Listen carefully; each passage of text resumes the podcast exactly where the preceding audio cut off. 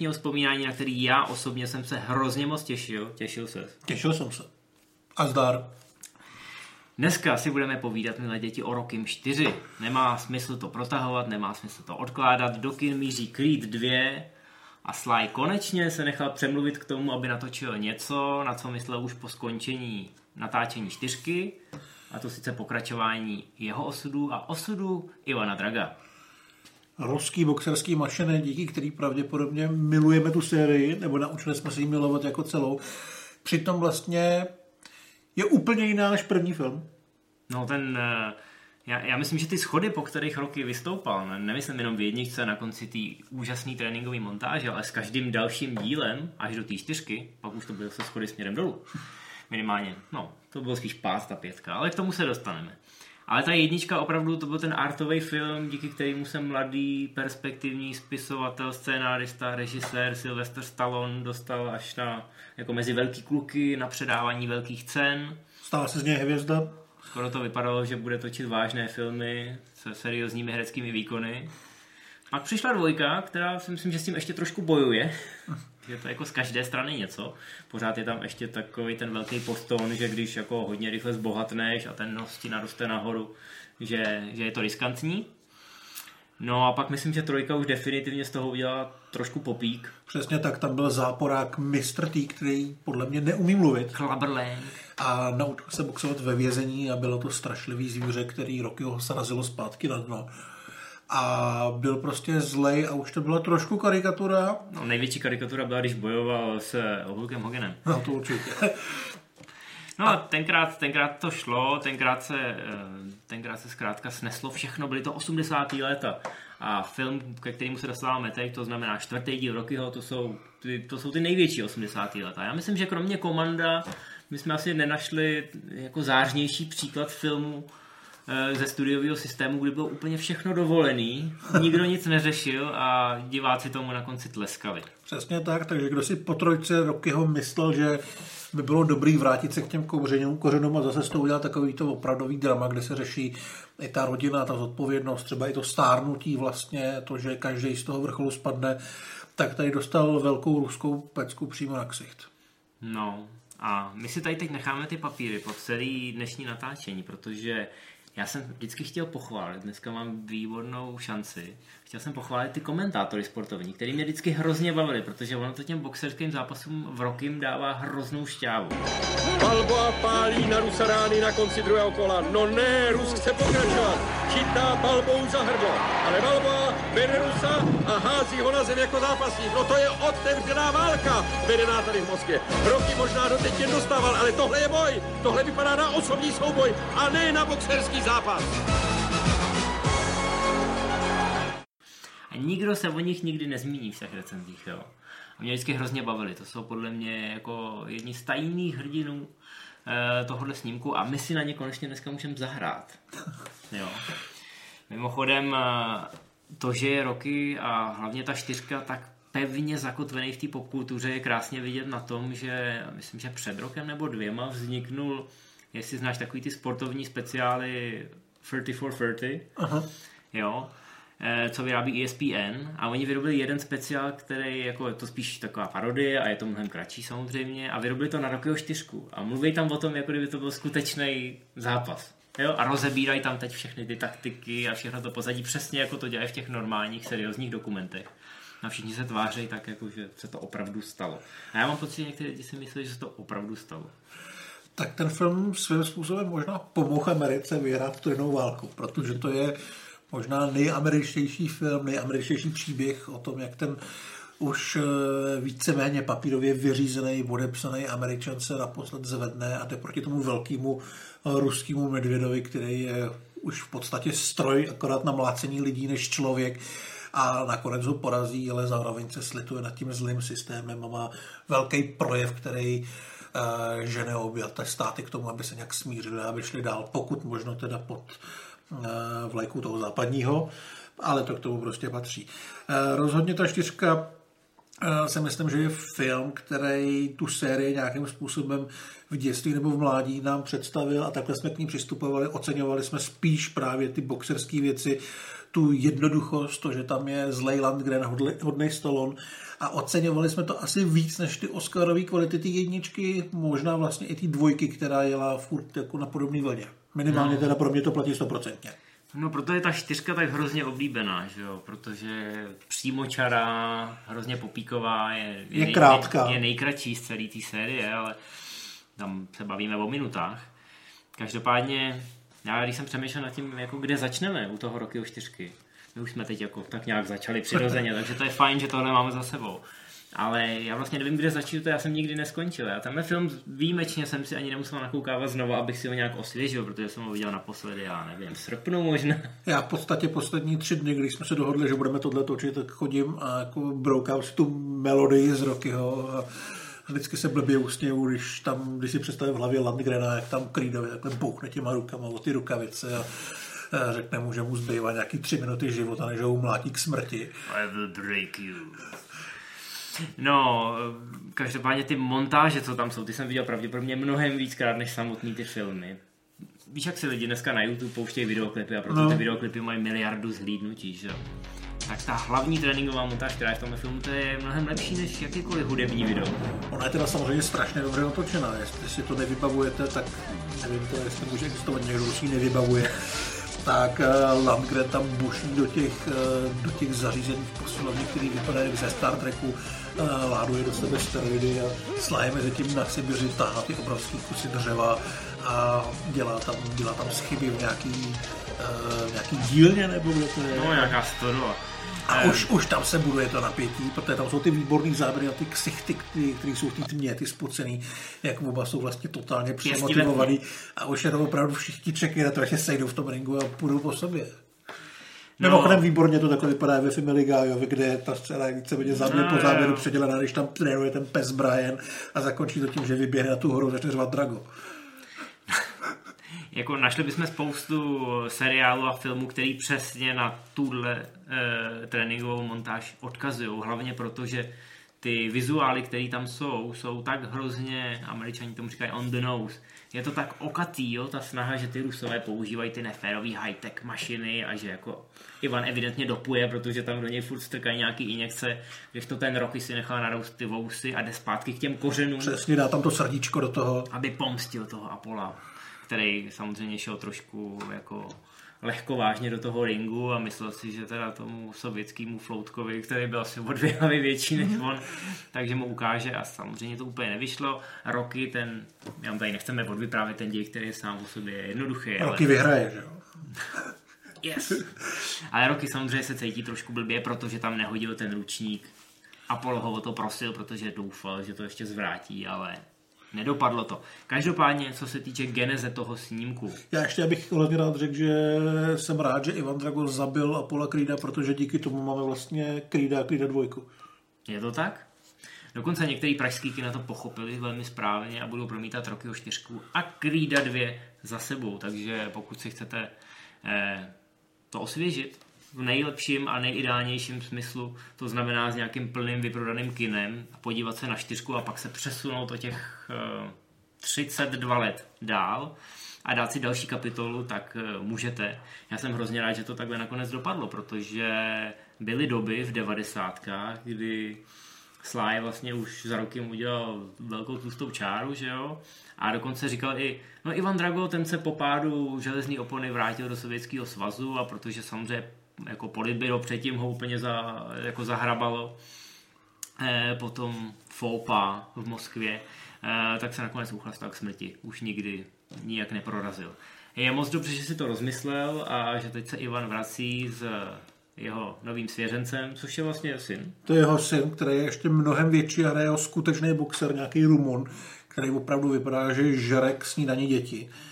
A ten kontrast podle mě mezi ním a Creedem je ještě mnohem větší, než byl mezi s Rokem a Ivanem Dragem. Takže já se na to hrozně těším, zároveň očekávám, že ten film bude, nebude tak jednorozměrný, jako byla ta čtyřka. V čemž je samozřejmě její kouzlo, ale dneska už by to asi nebylo úplně ono. No, je pravda, že doba tomu trošku nahrává ta tenze mezi Amerikou a so, eh, Ruskem eh, už tady zase je, takže ten timing je docela zajímavý. A já jsem hodně zvědavý, co udělají s tou postavou Draga, protože zatím si v těch trailerových kampaních docela šetřej a já mám pocit, přesně jak si říkal, že, Že vědí proč, no. Dolph Lundgren na to má, aby se vzepial a předvedl nějaký zajímavý výkon. Stejně jako to třeba mnozí nečekali na starý kolena od Sláje a on pak přišel s Balbou, vlastně za šestkou což motivace k tomu bylo samozřejmě jako vymazat z existence tu pětku. Která je zrůdná. Roky sice není retcon, že by rovnou řekl, že pětka nikdy neexistovala, ale velmi, velmi jako chytře ji obchází a jako zapomíná na ní.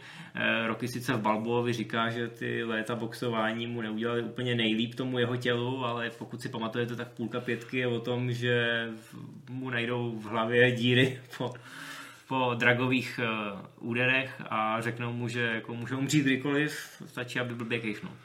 Uh, Landry tady má tu obrovskou výhodu, že v tom Creedovi 2 vlastně cokoliv předvede, tak to bude víc, než předvedl uh, v rokem 4, protože tam opravdu hraje Terminátora. Eh, já se vlastně divím tomu trošku, že na ten casting přišlo údajně, nebo řešilo se 8 tisíc lidí, protože ta role je opravdu robot. On tam má méně emocí, než měl Arnold v Terminátorovi. On se akorát mračí a je velký. A takových lidí v podstatě se dá sehnat asi hromada. A eh, já bych rád viděl ty ostatní, jestli se něčím lišili. Samozřejmě Landgren tam má výborný charisma, je ve skvělé formě. Eh, tehdy to byl vlastně vrcholový sportovec a je super. Neměnil bych, ale zároveň to prostě nevidím, že by to bylo nějaký zásadní hledání, jako když se hledá představitel, dejme tomu Foresta Gampa nebo někoho takového, nebo mm. Hannibal Lectra. Jo. No ale ta historka kolem toho je docela zábavná. On když na ten casting přišel, tak uh, ta castingová režisérka tak tam mu řekla, vy jste příliš vysoký, to by vypadalo hrozně blbě, kdyby proti vám stál ten Sly, který má být hlavní hrdina a bude o dvě hlavy menší. To je stejný, jako když Tom Cruise natáčí romantickou komedii, že jo? tak musí stát na dvou krabicích od banánu, aby koukal ty ženský do očí. Jenže v tom ringu nemůžeš stát na krabici od banánu, bylo by to vidět. Mm. No, takže mu řekli, hm, to asi nepůjde, ale my vám zavoláme, klasická hláška, kterou chceš slyšet na castingu, že jo. Jenže Lundgren to nezdal, přece jenom je to hlava, má doktorát. A potkal někde Sly na nějakém hollywoodském večírku a Sly si ho pamatoval nebo asi viděl jako nějaký ty uh, audience tapes. On tehdy vlastně Dolph Lundgren chodil s Grace Jones, pokud se nepletu, což, jo, jo, byla, protože... což byla Bond girl, hrála v druhém Conanově a byla to taková velmi výrazná osobnost modelingu té doby. Mm-hmm. Takže Landgren se asi na těch akcích objevoval celkem pravidelně a je poměrně nepřehlednutelný.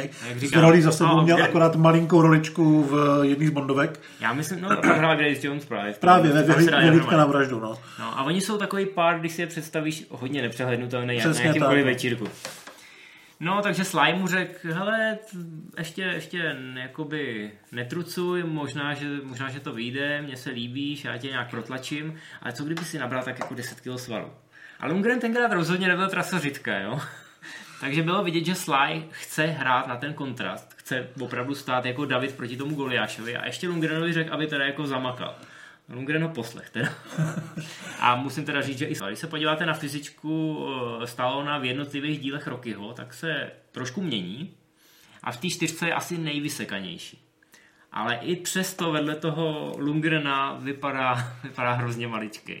No a Lundgren ten do toho natáčení e, skočil hrozně namotivovaný. Mimochodem, jak jsme řekli, vybrali ho z 8 tisíc lidí. Celý ten proces trval asi půl roku.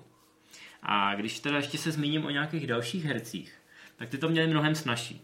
V tom filmu je třeba takový nějaký robot, který ho dají polímu, aby mu nebylo smutno. A ten robot mluví a dělá vůbec takový divný zvuky ale, a věci. Ale je to robot z 80. let, takže z dnešního pohledu je to samozřejmě jako hrozně k smíchu. No a Stallone na nějakém jiném večírku tohohle robota viděl, protože ho tam někdo přived. 80. leta v Hollywood byly hodně divný. Prostě někdo občas přived divného robota na večírek. No a protože roboti tenkrát ještě zdaleka nebyli normální, tak Sly řekl, hele, to se mi líbí, toho robota obsadím. A ten robot má potom v tom filmu asi pěti, desetiminutovou roli, docela klíčovou. Mimochodem, aby tam mohl být, tak ho museli zaregistrovat v Hollywoodské herské asociaci. To znamená, že ten robot je součástí SAG, jo, Screen Actors Guild, a má nárok, mám pocity na penzi, takže, takže slušný. No a další důkaz nějakého nepotismu, tak to je samozřejmě Bridget Nielsen, která hraje manželku Ivana Draga, ale ve skutečnosti byla manželkou Silvestra Stallona tenkrát, jenom na dva roky. Ale asi to byly dobrý dva roky. Protože ji potom ještě obsadil do Kobry, tuším. Uh-huh. Nicméně, on jí napsal do toho scénáře na poslední chvíli, Drago původně žádnou manželku mít neměl, ale já jsem za to rád, protože těch pár hlášek, který eh, řekne a který vysloužili nominaci na Zlatou malinu, tak ty stojí za to. Hlavně Drago, mm, na rozdíl těch ostatních protivníků, Rockyho vlastně ani nemluví. Nijak se nevyjadřuje, jenom zle kouká. A myslím, že tady výborně funguje právě A co to, řekne, to je perla, kterou jsme si zapamatovali. ale že to hlavně funguje to, že eh, má symbolizovat ten sovětský svaz, kdy eh, jsou všichni ty lidi, který využívá ta strana, eh, užit, užitečný jenom k tomu, aby dělali tu věc, na kterou jsou jakoby najatý, to znamená mlátit lidi v tomhle případě a za něj mluví manželka, která vlastně reprezentuje ten nechci říct lid, ale řekněme tu vládu, to politběro, který ho používá jako ten symbol. Já myslím, že ten, to, že tam jsou oba jako ten záporák a tvoří to dohromady, je mnohem lepší, než kdyby on byl nějakým způsobem aktivnější. Takhle je to opravdu jenom ten, No, ale je jen tam- to podstatné nabízí on a ona ty keci okolo. Pravda, ale je tam ještě ta postava toho trenéra, která tě má jako diváka znejistit, jestli ten Dragon není jenom loutka, která Aha. má vymydlenou tu hlavu a v závěru toho filmu se samozřejmě jako ukáže ten Drago trošku, jakoby ta, ta ručička se překlopí trošku na tu světlou stranu síly, kdy, Že jde aspoň o tu čest v tom ringu. kdy on ho teda vezme pod krkem před eh, zraky veškerého politbyra a řekne, tohle vyhrajou, ale za sebe. A to politbyro jako na to kouká, jako podívejme, sovětský čelavěk se jako zbouřil. A to samozřejmě, až se za chvilku dostaneme k tomu finálnímu zápasu, to znamená ten velký obrat, ale zároveň bohužel nešťastný osud pro Ivana. Uvidíme, jestli Creed 2 na to vrhne nějaký světlo, co se s ním dělo teda těsně po tom zápase. Prostor tam nějaký je minimálně k tomu, aby ta postava se někam vyvíjela. Přesně tak a jak jsme řekli, Lundgren na to má. Měl na to už tenkrát, byl v obrovské formě, jak eh, řekl Hlad, tak normálně soutěžil v, jsou jako v karate Kyokushin, což je jako velmi tvrdý styl karate a závodí se v něm. Takže je to normálně full kontakt a Lundgren v tom byl hodně dobrý, měl hodně zápasů a samozřejmě Sly ho hrozně namotivoval, jako "Hele, musí být fakt dobrý, jo? tohle je tvoje šance, jak prorazit, budeš záporák v jedné z nejslavnějších sérií. A ono se jim opravdu povedlo Draga prodat jako toho ikonického. Ty si říkal, nemluví moc a tak podobně. Samozřejmě to asi hrálo roli i to, že Lundgren nebyl nějaký superkovaný herec tenkrát, ale... Ale měl to charisma a z Apola se stal vlastně kladák a Klabberlang byl takový uzvaný idiot, takže toho nikdo moc jako herecky a jako zajímavý charakter Oni, nebere. oni říkali, že to bylo jako i úmysl, že ti předchozí protivníci Rockyho byli takový jako hrozně, hrozně extrovertní a je to krásný kontrast, když jde Apollo do toho zápasu a je celý oblečený vlastně v té americké vlajce a jde tam s roztleskávačkama. Na to hraje James Brown. No a je to takový jako super a ty Rusové, nejen ten Drago, ale vlastně celý ten tým na to koukají jako co, co se děje, my jsme přišli boxovat, že jo. A Američani z toho dělají tu show. Přesně, pro Rusy to je válka, pro Ameriku to je Show. zábava, show. Opravdu. Entertainment a všichni víme, jak to dopadlo. Ale ten Drago je celou dobu takhle udělaný a to, co řekne, to jsou prostě ty úsečné věci. A fantastický je ta inspirace, já myslím, že ten Terminátor, který měl premiéru rok předtím, že tam zanechal nějaký stopy. To že ho určitě. určitě Sly viděl a dost možná se v tom inspiroval. To, podle mě to je vidět nejen na té postavě toho Draga, ale i v té koláži, kde oni trénujou a ten Drago spolehá na ty technické výdobytky, který vlastně ty říkal, že uh, ani neexistují ani dneska, byly to experimenty, bylo to nějaký blbnutí s novou technologií, stejně jako si Sly pořídil robota, tak si asi řekl, že tam chce, aby tam bylo hodně věcí, které svítí a vypadají jako z No, budoucnosti. ně- některé ty věci byly experimentální, některé ani neexistovaly a někdo řekl, hele, co kdyby jsme tam měli rotopet, ale byly na něm nějaký divný světýlka a tak podobně. Eh, A to je podle mě ten odkaz toho Terminátora. Jo, minimálně v tom, že samozřejmě do toho roku asi nejdou tyhle věci narvat úplně přirozeně, ale tehdy byly cool a líbily se a velký silný Evropan k tomu nějakým způsobem mohl mít vztah jako Arnold, tak proč ne? hm, no nedávno v nějakém rozhovoru Michael Phelps, eh, slavný olympijský plavec, eh, tak říkal, že někdy v roce 2008 jako znovu, znovu ten film viděl a že si chtěl jako postavit tělocvičnu, ve které by byly takovéhle jako peckové věci a šel za nějakou firmou, která staví tyhle přístroje a jako dělá tělocvičny na míru a tam mu řekli, no jako super, tohle jo, to, tohle už existuje, ale tohle jsme v životě neviděli a vůbec nevíme, Vůbec nevím, jak bychom to měli postavit. Můžeme to vymyslet, ale pravděpodobně to bude fungovat asi jako v tom filmu. Bude to čistě na efekt. Takže, jak vidíte, některé ty věci jsou opravdu čirá fikce, ale fungovalo to naprosto skvěle. A my to máme hrozně rádi. Ta, já už asi, já tady mám spoustu poznámek a už se hrozně chci dostat k těm kolážím. Takže já přeběhnu jenom velmi rychle, když jsme se bavili o tom, jestli se Sly inspiroval Cameronem. Málo kdo to ví že Cameron pomáhal psát scénář eh, Dvojky ke, Ramba. ke druhému Rambovi, tenkrát Ronald Reagan na začátku 80. prezident samozřejmě, ale s vazbama na Hollywood, protože byl původem herec, tak eh, řekl o Sovětském svazu, že je to imperium zla a to bylo jako, že odhodíte rukavice. Že jo? A v tu chvíli jako se musí samozřejmě do Sovětského svazu prát na všech možných frontách a ta kulturní, ta je velmi účinná, protože do kina chodí spousta lidí a tam my můžeme nalejt ty správné myšlenky. Takže začalo to Rambem 2, který teda má ty Rusy jenom tak jako okrajově, ale Stallone tam v podstatě jako Rambo vyhraje větnamskou válku. Mírně se spožděním, ale i s úrokama. Pak se udělal Rambo 3, kde teda už se pošlo do těch Sovětů pořádně a řeklo se, hele Rusové v Afghánistánu, vám to moc nejde, my vám ukážeme, jak se to má dělat. No a vrcholem, který si pamatuje většina lidí, je právě ten čtvrtý roky, kde ty paralely už opravdu nemusíte hledat pod povrchem, ale kde vám je to takhle jako cpou do toho hlavního výzoru. Takže jako zlej ruský Ivan zabil mýho kamaráda a já se teď půjdu pomstit. Co jsme ti řekli? Američan je malý a slabý, slabý, slabý. Seber mu kuráž, když ho zraníš, vemeš mu odvahu, neznáš bolest. Neznám bolest. Neznáš bolest. No a ty už si vlastně mluvil o té motivaci těch, mm, těch obou herců a o tom, že to se vlastně asi museli pořádně bušit. Tady víme teda, že díky té pomstě tu motivaci opravdu měli i jako charaktery ale oni do toho docela vlastně bušili, i když se opravdu natáčel a vlastně docela ošklivě. Lundgren do toho bušil hned od začátku. Lundgren měl teda za úkol eh, přibrat 10 kg svalů, to nějak zvládnul a zároveň mm, k té roli přistoupil tak nějak možná tak víc, než by se asi Slavi líbilo. On se chtěl předvést, takže hned v tom prvním zápase s tím Vedrsem, a Vedrs přece jenom už jako, jako furt byl ve formě, ale a, ale asi to nečekal, že se na něj ten Lundgren tak vrhne. Takže oni během toho natáčení Lundgren ho popadnul a smíknul s ním do rohu, tak trošku jako to udělal se Slájem potom oficiálně v tom závěrečném zápasu. No a Vedr se to trošku rozladilo, takže začal nadávat, odešel z toho boxerského ringu a vyhrožoval, že končí s natáčením. A Slajovi trvalo asi 4 dny, než je skamarádil znova, aby teda mohl Drago toho Krída konečně zabít. tak eh, nakonec se to teda dotočilo, ale Karl Weathers z toho jako úplně nadšený nebyl. Na druhou stranu, když teda došlo na to hlavní a na ten pád, na tu smrtící ránu, tak eh, Karl Weathers to prodal tak dokonale, že spadnul vlastně jako bezvládným tělem na ksicht přímo do toho ringu. A ten doktor, který byl na místě, který měl dávat bacha, aby se nikomu nic nestalo, tak měl v tu chvíli opravdu pocit, že, že ho že ho Lundgren knockoutoval a že bude potřeba jít do nemocnice. Naštěstí nebylo, bylo to opravdu jenom dobrý herecký výkon. Jelo se později.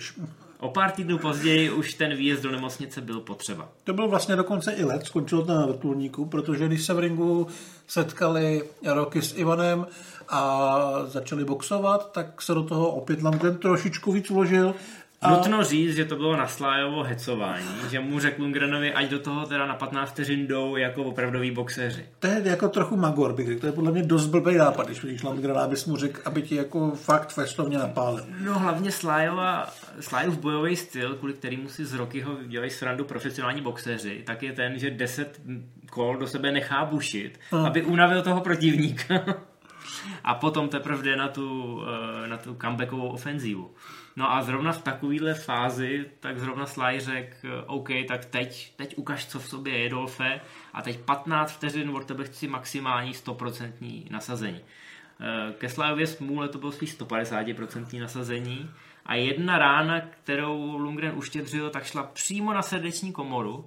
A byla to taková pecka, že vlastně to srdce zadriblovalo Slájovi o hrudní koš, tuhle hrudní kost a Flyovi vyletěl puls někam, nebo tep někam nad 200, to srdce začalo jako eh, jako trošku opuchlo a vypadalo to, že je to fakt špatný, nemohl dejchat, takže okamžitě zavolali helikoptéru. Problém byl, že byli ve Vancouveru, kde se natáčela celá tahle scéna a museli letět až do Kalifornie, protože v Kanadě evidentně, chápeš, to je veřejný zdravotnictví, tam, Tam tam ne. nemají dobrý doktory, musíme zpátky domů do Kalifornie. No, nakonec to teda stihli, Sláje zachránili a po osmi dnech mohl zpátky na natáčení. Akorát mu doktoři moc nevěřili, že to má od toho, že ho jeden... No, doktoři ty uvěřili, doktoři ty udělali rentgen a všechno, ale pojišťováci, samozřejmě každá velká filmová produkce je pojištěná a pojišťováci nechtěli věřit Stallonovi, že se to stalo při natáčení. Mu řekli, no vy máte ty, vy máte ty vaše Poršáky a Ferrari, vy jste určitě jel tamhle někde na výšťku a narazil jste autem do stromu, tenkrát ještě nebyly airbagy úplně normální, tak vy jste určitě narazil do stromu a volant vás trefil na tu srdeční komoru a z toho se vám to stalo, to my neproplatíme. No a Stallone jim říkal, takže strom, jo, nebo nákladák. A zavolal toho Longrena a ten Lundgren přišel, ukázal jim tu ruku, Stallone jim ukázal ten obtisk, všechno to pasovalo a pojišťováci to zaplatili. Teď se bojí. Sex ho. Zranil ho. Vidíš? Není to stroj. Je to člověk. Člověk. Není to člověk. Je jako kus železa. Takže tady vidíte, že ta motivace, ta motivace byla obrovská, nakonec jsme dostali neuvěřitelný vyčerpávající 15-minutový souboj, kdy do toho opravdu jdou se vším všudy. Navíc je to pak zakončený trošku srandovním, ale pro ten film podle mě úplně ideálním proslovem právě o tom, co je v životě důležitý, je, že uh, bychom do sebe neměli mlátit jako národy a měli bychom si jít dál za svým a společně a všechno bude hezký. Do toho samozřejmě krvácel Landgren někde, že v ringu. Tam je krásná ta paralela, která je nepřehlednutelná samozřejmě, kdy to moskevský publikum začne fandit tomu Rokimu po těch deseti nebo dvanácti kolech, kdy ten neustupuje, nechává do sebe pořád mlátit. I ten Ivan říká prostě, to není člověk, je jako kus železa. A najednou ty sympatie se otočí a na konci potom proslovu tleská i to politbyro a ten Slyův syn, co na to kouká o Vánocích, protože ten zápas je 25. prosince, to se v Americe slaví Vánoce, proto je to podle mě vánoční film. Tak ten syn říká, to je můj táta. A já jsem byl tenkrát stejně starý jako ten kluk a říkal jsem si, já bych taky chtěl, aby to byl můj táta. Každý chtěl, aby byl Sly jeho táta. Nicméně ten film je hrozně skvělý v tom, že jsme ho viděli jako obvykle v tom formativním věku. Viděli jsme ho v dubbingu, k tomu se chci teď vrátit. Ježiš. Samozřejmě dubbing je plný těch krásných hláška, hlášek. Ten Ivo Drago toho za stolik nenamluví, ale všechno, co řekl, tak jsme opakovali ve školních tělocvičnách. Jo. Je jako Když, kus železa. když umřel, tak umřel. když umřel, tak umřel. Musím tě zlomit. A ten dubbing byl geniální. Jediná věc, teda, co je na tom dubbingu, pro mě osobně ho staví na ten piedestal takových těch milných produkčních uh, rozhodnutí. Na druhou stranu, když to člověk vidí, tak nevěří vlastním očím a hlavně uším, protože první, první montáž není tréninková. První montáž je v tom, že ten Sly je teda úplně na větvi z toho, že mu umřel ten nejlepší kámoš a že za to možná trošku může, pohádá se s Adrien, sedne do toho svého Ferrari, nenapálí to do žádného stromu, ale jede a do toho hraje písnička. Písnička se jmenuje No Easy Way Out. Ta písnička je výborná. Bohužel někdo v dubbingovém studiu rozhodnul, že Pavel Rimský, který dabuje velmi dobře sláje a dabuje ho takovým tím stylem, že přesně vystihne takovou tu nezúčastněnost a ten povyslej koutek toho Stalona, to znamená, že je to takový trošku jalový a bylo to výborný už od toho prvního dílu tak přesně tímhle nevzrušeným hlasem odrecituje celou tu písničku, kterou někdo přeložil. A přeložil to takovým stylem, jestli znáte ty weby jako karaoke texty CZ, kde to někdo protáhne automatickým překladačem, takže to vlastně nedává moc smysl a není to moc česky. Tak takhle je přeložená ta písnička a tím hrozně jednoduchým, nezúčastněným hlasem je to odrecitovaný. My vám pustíme ukázku, protože To je něco se, uchvatnýho. to se nedá popsat.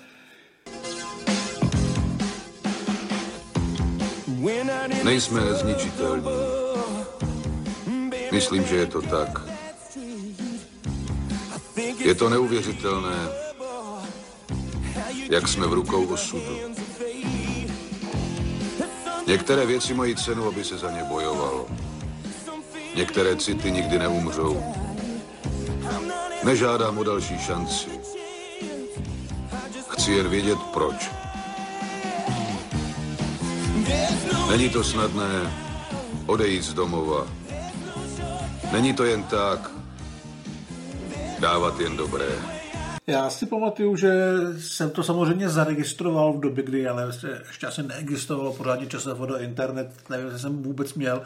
A já na to čumím na ten film, Vím, že tam je ta písnička, všimnu si toho, že tam vlastně se jakoby nic neděje, třeba minutu, že tam není žádný dialog, jenom někdo něco blábolí a pak mi to došlo a myslel jsem, že jako chcípnu té televize.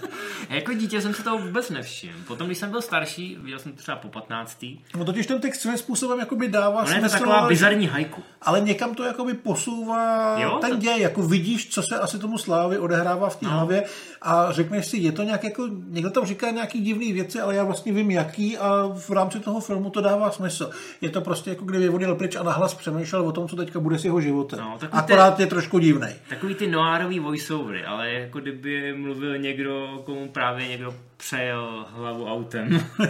no je to, je to hrozně zábavný a uvidíte to jenom v dubbingu, tuhle tu pasáž. Takže zkuste si to sehnat, nebo si to puste celý na YouTube. My pustíme jenom krátkou ukázku, ale je to něco neuvěřitelného a od té doby, myslím, nevýdaného v dějinách českého dubbingu. Takže už jenom tím je tahle koláž, montáž zajímavá.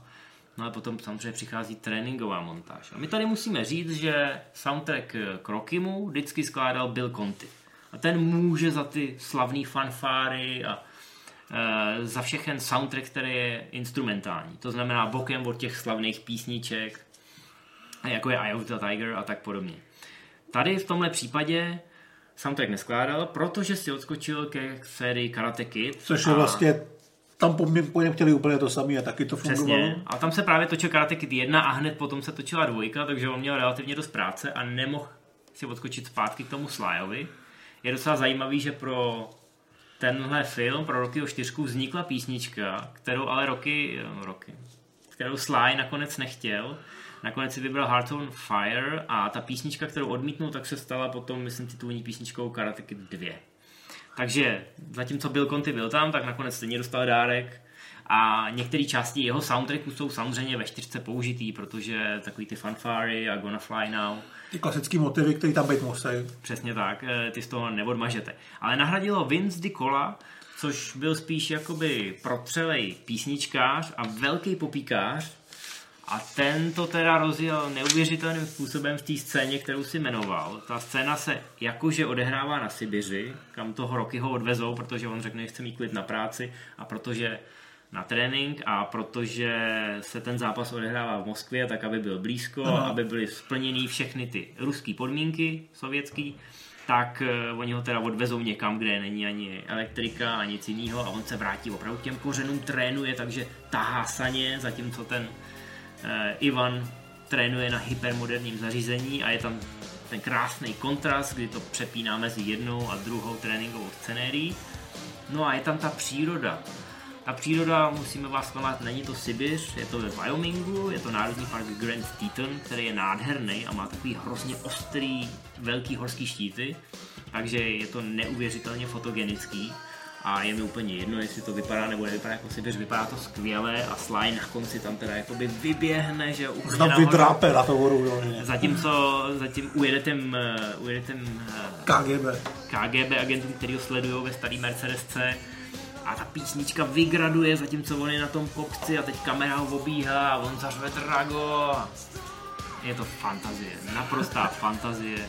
Pak, eh, pak je tam vlastně ta scéna s tím zrcadlem, kdy on vezme takhle tu fotku toho draga a zmochá ji přesně jako to udělá Apollo ve dvojce, mimochodem, když trénuje, aby aby toho Rockyho definitivně porazil, takže jsou tam i odkazy, které jakoby jdou hodně zpátky, ale zároveň přesně jak si řekl, vnímáme, že ta čtyřka už je trošku jinde a že, že Sly, Sly to chtěl posunout. Na druhou stranu já jsem hrozně vděčný svým způsobem, že tam je ten politický nános. Někomu to může dneska překážet, někdo kvůli tomu bude říkat, že je to hrozně debilní, ale bez něj už by možná sílily ty ohlasy, že to je po třetí úplně totéž. Přesně tak, já si myslím, že kdyby ten film se bral úplně vážně, tehdy se možná pokoušel brát vážně, ale všichni věděli, že to je malinko blbost. tak kdyby se bral vážně, tak to nebude tolik fungovat, protože roky, respektive Stallone, už byli docela starý na to, aby opravdu lezli do ringu a s vážnou tváří bojovali proti někomu, jako je, jako je Landgren. Takže tady se ty pravidla té hry malinko změnily právě k tomu, že jste si řekli, OK, je to pitomost, ale je to super. Takže eh, díky tomu ta čtyřka šlape a fakt, já bych asi po čtvrtý nechtěl vidět něco, jako byla dvojka nebo trojka, protože dvojka je dobrá, trojka je taky OK a už tam nebylo hmm. moc podle mě tímhle tím směrem co hledat. Ta čtyřka je dobrá v tom, že na rozdíl od trojky, kdy on si vlastně sáhne na to dno a pak se musí vrátit, tak v té čtyřce to není tak, že by ho ten Drago porazil. On je to vlastně no. první protivník, který ho roky porazí bez, bez ohledu na cokoliv a to přitom jako se jede bez pravidel a v úplně jiný váhový kategorii, jak všichni vidíme. No. Ale je to o té pomstě, ne, není to jenom o tom, že mu fandíte, protože je amík, což samozřejmě u nás bylo možná znásobený tím, že jsme ten film viděli na začátku 90. samozřejmě po pádu železní opony a tak nějak jsme všemu americkému fandili. Takže tam nikdo nikoho nemusí přesvědčovat, kdo je hodný a kdo je zlej. Ale v tomhle případě to byla ještě pomsta za toho kámoše, že jo, tak tam, tam už vlastně není o čem. Jo? A ten Ivan opravdu vypadal jako zlej Terminátor. Takže to bylo zkrátka úplně jednoduchý, komu fandit. No a je to obrovský, neuvěřitelný symbol osmdesátek. Já jsem hrozně rád, že to má nakonec jen těch 90 minut. Původně měl Sly sestřih, který byl mnohem delší, dokonce ve scénáři dokonce. Dokonce se ve scénáři mluvilo o tom, že se vrátí právě Clubberlang, který mu pomůže s tréninkem, což si vůbec nebudu mm. představit. Ten člověk nevypadá, že umí číst. No, to, to, to, to, že, to, to, že Mickeyho, který vlastně ve trojce umře, tak to, že ho nahradil Duke, co by vlastně trenér a To je pola, úplně v pohodě, Duke je super. To je naprosto přirozený a Duke pak vidíme vlastně i v Balbovi uh-huh. a krásně to funguje. V Creedovi je vlastně jeho syn. Mm-hmm. Ale Clubberlang, přivští ústěk mistrů T, eh, já si myslím, že tam, tam by to neprošlo a zbytečně by se ten film zase vrátil k nějakému tak. pastiši, k nějaký parodii. Hlavně Clubberlang byl prostě fakt taková ta přírodní síla, přírodní naštvanost. Já si to vůbec nebudu představit, Co že, ti, že ti dva by spolu měli nějaký normální dialog. Jo? no, jsem, jsem hrozně rád, že... Krom tam... toho mu zabil kámoše, že jo? Jsem, jsem hrozně rád, že, že to nakonec Sly osekal a že tam jakoby i není spousta scén, který možná dovysvětlují některé některé chybičky. Jo, vím, že existovala scéna, kdy on šel na ten eh, olympijský nebo jaký svaz, prostě na boxerskou asociaci a oni mu řekli, my vám sebereme všechny tituly, pokud do toho zápasu půjdete, protože my s tím, s tím zápasem nesouhlasíme. No a on tam stejně jel, že? No. protože samozřejmě pomstít kamaráda to je důležitější než všechny medaile a pásy světa. A mám pocit, že někdy v šestce nebo v pětce se to řeší a někdo to považoval, že to je jakoby chyba. Ale bylo to čistě tím, že Sly tu scénu měl, měl ji natočenou, ale bylo to jako 6 minut nějakých mluvících hlav a měl pocit, že by to narušilo to tempo toho snímku. Takže to vystřihnul, snímek má nakonec jenom 90 minut a je to neuvěřitelný tlačení před sebou. Je tam jenom to podstatné, je to od začátku jasný, kdo je hodný, kdo je zlej, kdo se s kým porve, proti s kým porve a že ho musí mezi tím trénovat. Nic víc tam není, ale nic víc ten film ani nepotřebuje. Já myslím, že cokoliv navíc, a třeba to, co teďka tady říkáš, to je nějaká psychologie, nějaký motiv, nějaký dilema, který ten hrdina musí řešit a nikdo o to v té čtyřce nestojí. Tady je jasný, že Drago mu zabil kámoše a proto musí vstat přes držku. Co chcete, co, co chcete víc jako k té postavě? Není potřeba vůbec nic dalšího. Přesně tak. A podívejte se na to, dejte si to, jestli to seženete v dubbingu, je to neuvěřitelný dar, ale i v originále má ten film samozřejmě všechny ty hlášky a neuvěřitelně to odsejpá, neuvěřitelně to jede a ta, ta poslední 12 minutovka toho souboje, ten souboj je tak nádherně natočený, je to 15 intenzivních kol, ale Sly ještě těch 15 kol samozřejmě sestříhal takže je to v podstatě ten zápas samotný je taková tajná montáž a hrozně si s tím vyhrál. Já vím, že některý lidi ho jako režiséra neúplně uznávají, ale minimálně to řemeslo měl opravdu v malíčku a když na ten film budete opravdu koukat na jako takovou jako připitomnělou pohádku o Davidovi a Goliášovi a o, o nějaký pomstě, jak řekl Matěj, přesně omezíte to na ty úplně nejjednodušší dějové funkce. Když tomu přistoupíte jako ke kickboxerovi s Van Dammem. tak, eh, tak se nemusíte na ten film zlobit eh, v tom, že ten ideologický nános hrozně zestárnul, protože tohle všecko se dá z toho odseparovat. Koukejte jenom na ten základ, hrozně si ho užijete, protože ten film, ten film je hrozně zábavný. A já vím, že Stallone zkrátka věděl už po těch třech dílech, co od něj ty lidi chtějí a i když tam propašoval tu politiku, tak zároveň si řekl jako, já vím, co chcete, vy chcete tu montáž a pořádný, pořádný soundtrack a hlavně, aby to bylo brutální a já vám dám ty hard bodies prostě, já a Lundgren budeme vypadat úplně nejlíp a 12 minut do sebe budeme rejt jako ty postavy v těch bojovkách. A vy pak vyjdete z kina a budete chtít někomu hrozně rozbit držku. Tak, nebo začnete boxovat, nebo začnete chodit do posilovny, nebo budete chtít stejnou posilovnu jako Drago, ale budete namotivovaný, budete hrozně naspídovaný. A je fascinující, že tohle všechno vám ten film dá opakovaně. Takže když potřebujete nějakou motivaci, když máte blbý den, nebo jako se nemůžete dokopat k tomu, abyste šli do té posilovny, tak si pustíte jenom kousek té montáže, ozve se pár těch tónů a vy už máte zbalený batoh a jdete, jste z cesty, prostě jste ze dveří a víte, že když se páte na tu první činku, že vám naskočí ty svaly, jako tomu Slájovi. A bude to super. A teď si určitě říkáte, to, to je Magor. No jo, ale... A nekeca. Ale přiznám se k tomu, jsem za to vděčný, já jsem vděčný za to, že takhle pitomý filmy, ať už to bylo Roky 4, nebo Rambo 2, nebo Komando existují. A já doufám, že potom, co jste s námi už toho půl roku strávili, že jste pochopili, že... Že o nich budeme hodně mluvit. Máme pro tyhle filmy slabost a nestydíme se to přiznat. Takže, Pojďte se na Rocky o čtyřku jako přípravku pro Creeda dvojku, to je myslím nejlepší možná záminka, i když já bych ji teda nepotřeboval. Creed jako bude pravděpodobně, řekněme, lepší film, ale těžko je zábavnější. A ještě jsme ho neviděli, uvidíme ho až za pár dnů až týdnů. Eh, tenhle speciál vyjde teda tak, aby to nějak vycházelo, abyste ho viděli pár dní předtím, než případně na toho Creeda dvojku půjdete. Když se podíváte na moviezone.cz, tak tam určitě najdete včas první dojmy a naší recenzi. My samozřejmě hrozně moc držíme palečky Michaelu B. Jordanovi, ale vlastně celému tomu projektu. Ať už, je to, ať už je to Sly, ať už je to Lundgren, ať už je to Creed jako takový.